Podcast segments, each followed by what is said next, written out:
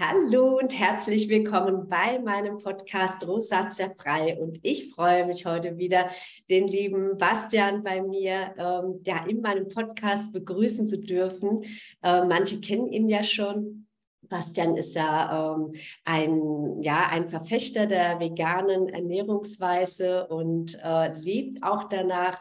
Und heute haben wir äh, ein wichtiges Thema, nämlich ähm, das Thema vegane Ernährung in der Schwangerschaft. Und ähm, dazu möchte ich dich jetzt erstmal herzlich begrüßen. Kannst du dich vielleicht mal kurz vorstellen, auch für die, die dich noch nicht kennen? Ja, hallo. Äh, schön nochmal hier sein zu dürfen. Freut mich. Ich bin der Bastian. Ich bin 36 Jahre alt, veganer Ernährungsberater. Ähm, ja, wie du schon sagst, ich selbst lebe vegan. Ich bin aber jetzt nicht so dogmatisch dahinter, dass jeder Mensch, mit dem ich zusammenarbeite, 100% vegan leben muss. Ich sage immer, ein bisschen Veganer mit kleinem V ist viel wichtiger als ein paar mehr Veganer auf dieser Welt mit großem V. Ähm, genau. Wir selbst, meine Frau und ich, sind ähm, vor einem Jahr genau Eltern geworden. Das heißt, ähm, in diesem Zuge habe ich dann auch eine Fortbildung gemacht zur Ernährung, zur veganen Ernährung in Schwangerschaft, Stillzeit und Beikost. Das heißt, dieses Thema ist mir auch persönlich halt sehr wichtig und ja, habe ich persönliche Erfahrungen damit, aber auch schon ähm, ja, mit einigen Menschen dazu zusammengearbeitet. Mhm.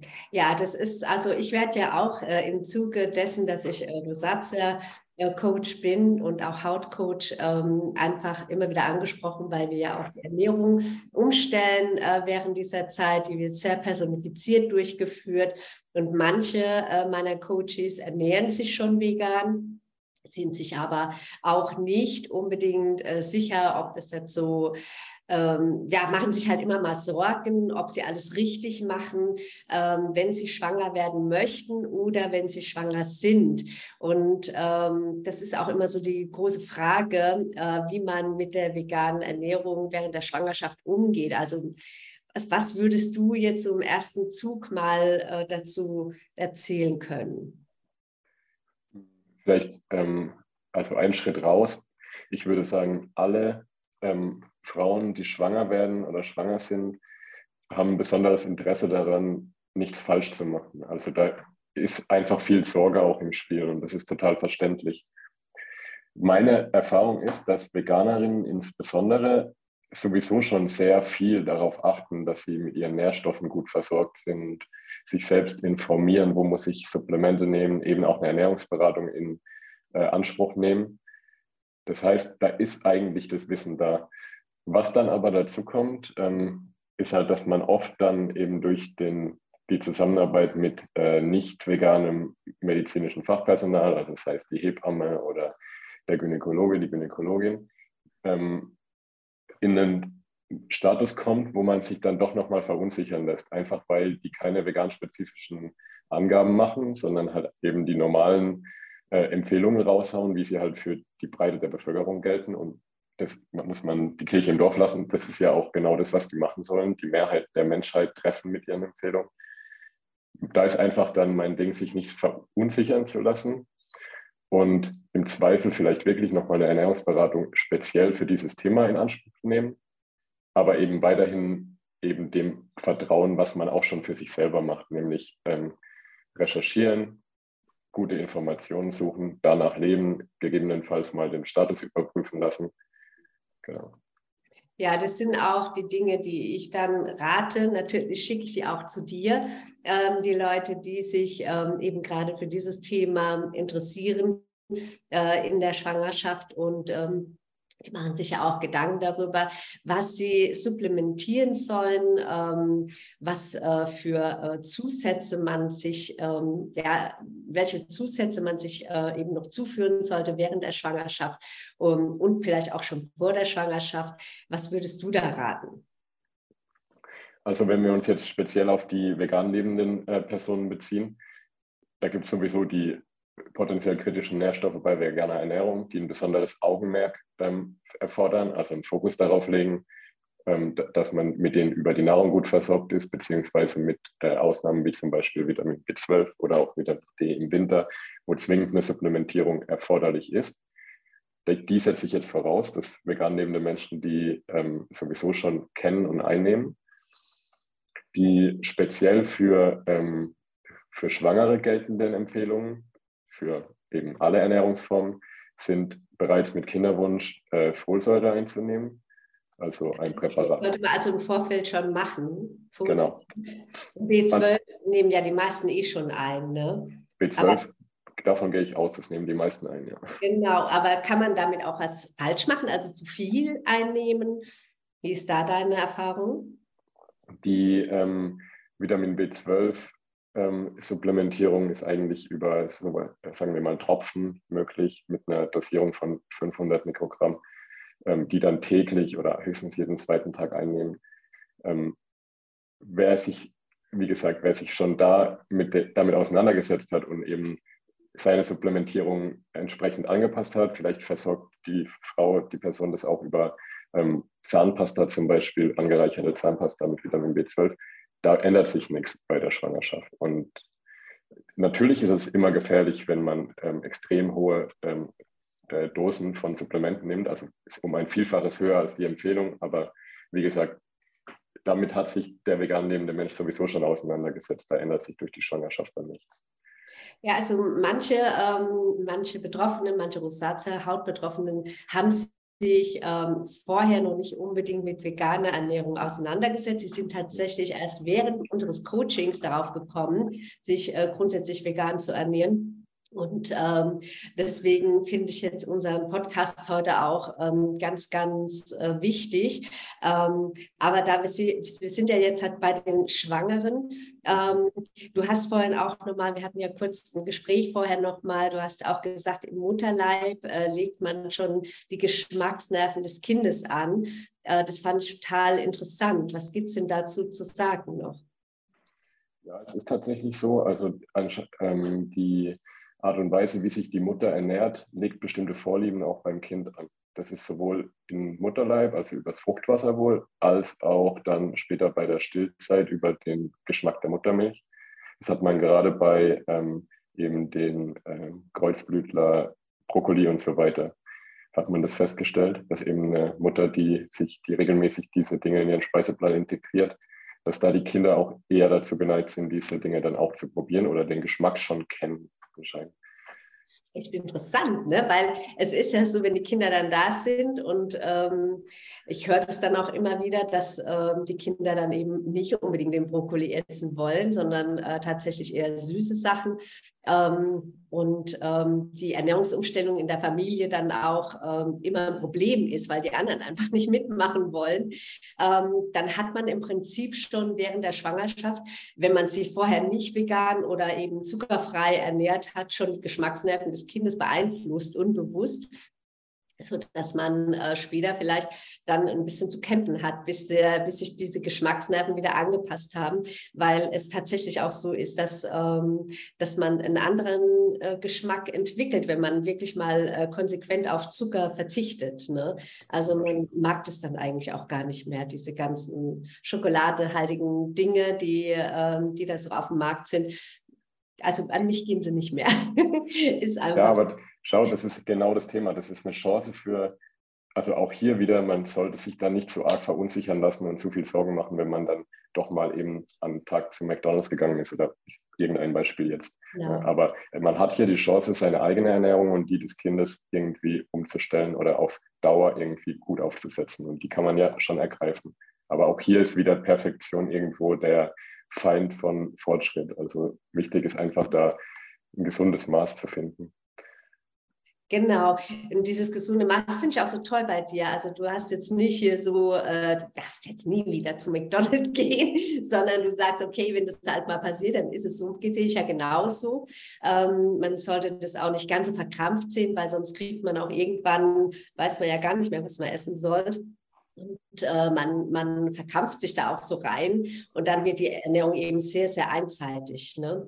Ähm, aber jetzt nochmal zurück äh, zu den Supplementen.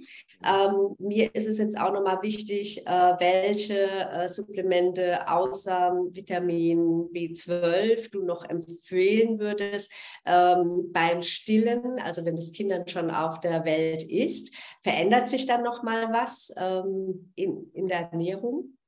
Also ähm, die Empfehlungen, die die Deutsche Gesellschaft für Ernährung rausgibt, die eben für uns zuständig ist, sind eben diese 400 Milligramm, äh, Entschuldigung, Mikrogramm Folsäure ab Kinderwunsch. Die gelten über die komplette Schwangerschaft und die gelten auch für die Stillzeit. Dieses Supplement einzunehmen für jede Frau. Zusätzlich ähm, Jod, also ein Jodsupplement wird auch empfohlen und zwar zwischen, 10, äh, zwischen 100 und 150 äh, Mikrogramm.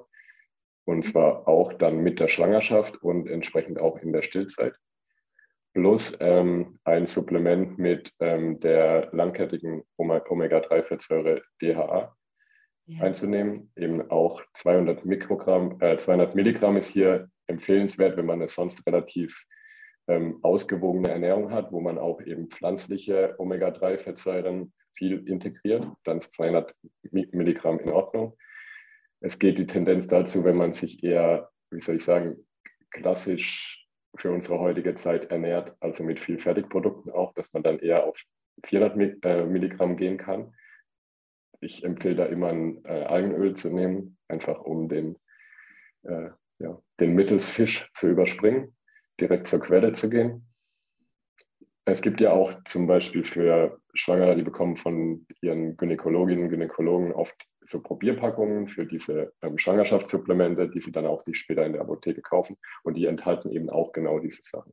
Ich selbst bin Verfechter davon, Nährstoffe, wenn sie supplementiert werden, gezielt und einzeln zu supplementieren und nicht auf Kombipräparate zu gehen, weil es eben da Unterschiede gibt von Person zu Person. Aber das wäre auch eine Möglichkeit. Genau. Also, dass man praktisch äh, sich nochmal Hilfe holt und sich vielleicht auch nochmal einen Spiegel machen lässt, Vitamin D-Spiegel zum Beispiel, ähm, oder eben äh, auch die anderen, wie Eisen jetzt zum Beispiel, Eisen ähm, Präparate, ähm, dass man das nochmal nachkontrollieren lässt, wie die Werte da einfach sind, wobei ich auch immer nicht so begeistert bin von diesen Vergleichswerten, äh, die ja letztendlich auch immer mit dem Rest der Bevölkerung verglichen werden und die, die Werte natürlich auch dementsprechend schlecht sind. Ähm, von daher ist die Empfehlung immer eher zu niedrig, finde ich, ähm, was die Supplemente angeht. Wie stehst du dazu? Ja, der ähm, Referenzwert, wenn, also wenn dein Bluttest zurückkommt und es heißt, du bist beim Eisenwert gut oder schlecht oder also hoch oder niedrig, dann ist es im Endeffekt im Vergleich zum Durchschnitt oder Mittelwert der ähm, anderen Menschen, die in diesem Labor getestet werden. Und das ist quasi der Referenzwert ist vom Labor, von Labor zu Labor unterschiedlich. Das wusste ich jetzt nicht. Okay, ich dachte, dass sie immer die gleichen Referenzwerte haben, ähm, aber die haben dann unterschiedliche. Deswegen ist eigentlich ähm, immer besser über die, also die Zufuhr gleichzeitig auch zu kontrollieren. Und die Empfehlungen sind halt eindeutig und die sind eben abhängig von Alter, Geschlecht und eben auch körperlichem Zustand. Das heißt, schwangere Frauen haben einen anderen Wert als nicht schwangere Frauen, allein dadurch durch den Blutverlust auch in gewisser Weise bedingt. Ne? Und Männer haben wiederum einen niedrigeren ein bisschen als Frauen, einen Eisenbedarf. Äh, und äh, dementsprechend kann man sich halt orientieren. Die Werte lassen sich alle äh, die Empfehlungen, also die lassen sich alle bei der Deutschen Gesellschaft für Ernährung auf der Webseite nachschauen.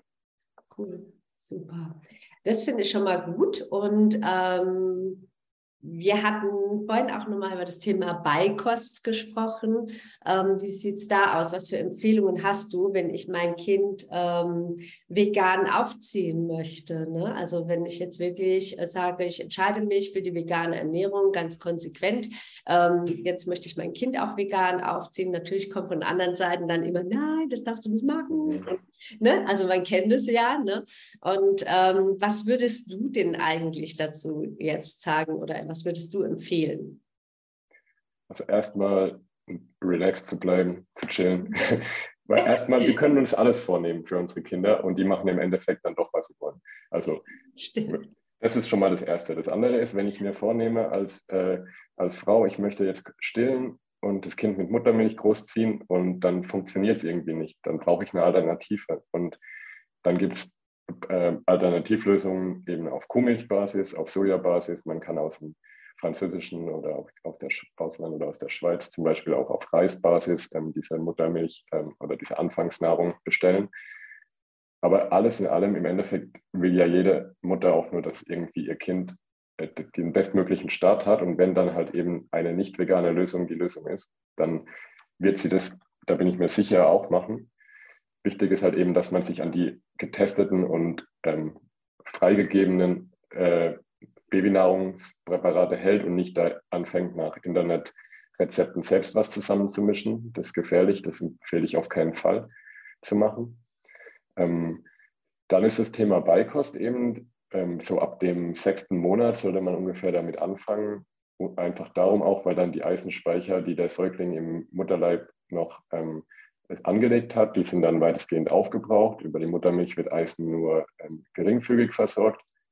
Das heißt, da dann auf eisenreiche Beikost gehen. Sollte die, das, die Beikosteinführung dauern oder nicht richtig funktionieren, einfach das Kind noch keine Lust haben zu essen und dann braucht man sich auch keinen Stress machen. Dann kann man vielleicht schauen, ob man irgendwie an Nahrungsergänzungsmittel ziemlich niedrig dosiert oder Tropfen zum Beispiel, die, wenn da eine Tagesdosis mit fünf Tropfen angegeben ist, dann versucht man halt da irgendwie nur einen halben Tropfen ein bisschen direkt an den Mund zu streifen oder irgendwie an die Mamele zu machen, dass das Kind beim Säugen das mit ähm, trinkt. Also da einfach ähm, ja, da kann man dann auch nochmal, wie gesagt, eine Ernährungsberatung in Anspruch nehmen. Man könnte auch mit seiner behandelnden medizinischen Fachkraft darüber sprechen. Da gibt es auf jeden Fall Lösungen. Mhm. Cool. Ja, das sind, sind auch die Fragen, wie gesagt, die dann immer wieder aufkommen. Ne? Ja, also ich finde es äh, total spannendes Thema. Gibt es noch etwas abschließend, wo du jetzt sagen würdest, also da müsst ihr unbedingt dran denken, ähm, an dies oder jenes, äh, wenn ihr euer Kind, also wenn ihr schwanger seid oder wenn ihr euer Kind vegan aufziehen möchtet. Gibt es da irgendwas oder stillend äh, noch, noch irgendwas, was du hinzufügen möchtest? Die, ähm, wer sich vollwertig ernährt, weitestgehend vollwertig, auch vegan, auch vollwertig nicht vegan, der hat ja eh schon den Vorteil, oder die Frau hat dann eh schon den Vorteil, dass sie relativ ähm, nährstoffdichte Lebensmittel zu sich nimmt, also wo viele Mikronährstoffe drin sind, auf verhältnismäßig wenig Kalorien.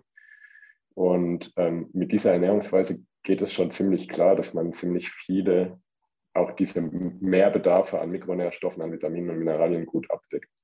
Was man auf keinen Fall machen sollte, ist diesem Volksglauben hinterherzuhängen, ähm, für zwei zu essen, weil das ist einfach nicht so kalorientechnisch. Ist am Anfang der Schwangerschaft sind es 350 Kalorien mehr, am Ende der Schwangerschaft dann 500 Kalorien mehr. Das ist eine Snackmahlzeit oder eine Mahlzeit, das ist definitiv nicht für zwei Essen, zumindest was die Kalorienseite angeht. Und wenn wir eben diesen Kalorienbedarf mit einer zusätzlichen ausgewogenen Mahlzeit decken, dann ist dann auch der zusätzliche Proteinbedarf gedeckt. Ähm, die Bedarfe an Fettsäuren sind gedeckt, wenn wir eben auf die Fettqualität achten.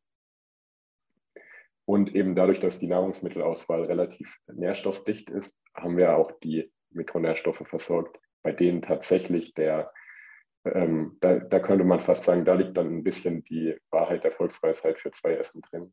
Bei den Vitaminen und den Mineralstoffen wird es teilweise wirklich doppelt so hoch der Bedarf. Okay, super. Gut, ähm, ja, wenn ihr jetzt noch Fragen habt ähm, an den lieben Bastian, dann könnt ihr das natürlich machen. Ihr könnt äh, ihn direkt anschreiben. Wir haben äh, unter diesem Podcast heute in der Shownote auch nochmal ein Formular hinterlegt, äh, was, was ähm, Bastian für euch ähm, ja, zusammengestellt hat. Äh, habt. Vielleicht kannst du noch mal kurz sagen, was da drauf ist. Ja, das ist also ein ähm, Content Roundup aus meinem Newsletter da waren einfach die, ähm, gibt, ich habe mehrere Blogposts zum Thema vegane Schwangerschaft auf meiner Website veröffentlicht. Ich habe da Infografiken.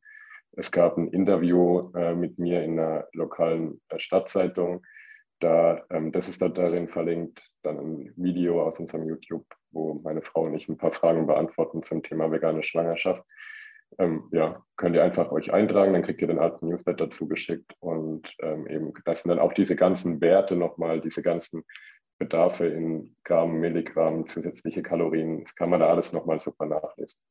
Das ist toll, ja, weil die Zeit heute einfach nicht ausreicht, um das alles noch mit hier reinzupacken. Aber ihr könnt es äh, euch natürlich dann auch runterladen. Und äh, wenn ihr an sich noch Fragen habt, natürlich auch direkt mit dir, denke ich mal, Kontakt aufnehmen. Ne? Und ähm, ja, dann danke ich dir jetzt erstmal ganz, ganz herzlich für dieses Interview heute und ähm, wünsche euch zu Hause auch nochmal einen wunderschönen Tag. Wenn ihr Fragen habt äh, zum Thema Rosatia, Hautgesundheit, Entzündungsprozesse, wie ihr die äh, ganzheitlich lösen könnt, dann dürft ihr natürlich auch gerne mich anschreiben und äh, mit mir mal ein kostenloses Beratungsgespräch äh, führen. Bastian macht es auch, glaube ich, ne, dass du ein kostenloses Beratungsgespräch ähm, anbietest, wo man sich dann einfach mal schlau machen kann. Also, in diesem Sinne, alles Liebe, vielen Dank und euch zu Hause auch noch einen wunderschönen Tag. Danke dir, lieber Bastian. Danke. Ciao. Das war der Rosacea-Frei-Podcast von Elke Blidon. Trage dich jetzt ein für ein kostenloses Beratungsgespräch und finde mit Elke gemeinsam heraus, wie du deine Rosacea ganzheitlich in den Griff bekommen kannst unter www.elkeblidon.de.